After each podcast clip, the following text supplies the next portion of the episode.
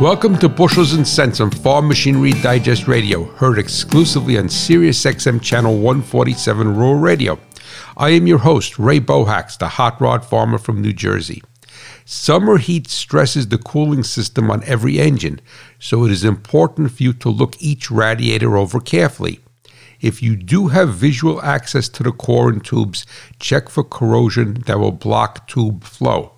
Also, it is important to check the exterior of the radiator not only for debris on the air side, but for degradation of the fins from years of use. The contact of the fin to the tube is where heat transfer occurs, and if degraded, efficiency will ramp down dramatically. And never forget, it is not what you make, but what you keep that counts. Agriculture runs on machinery, profits on reliability. Visit farmmachinerydigest.com, where steel and soil meet.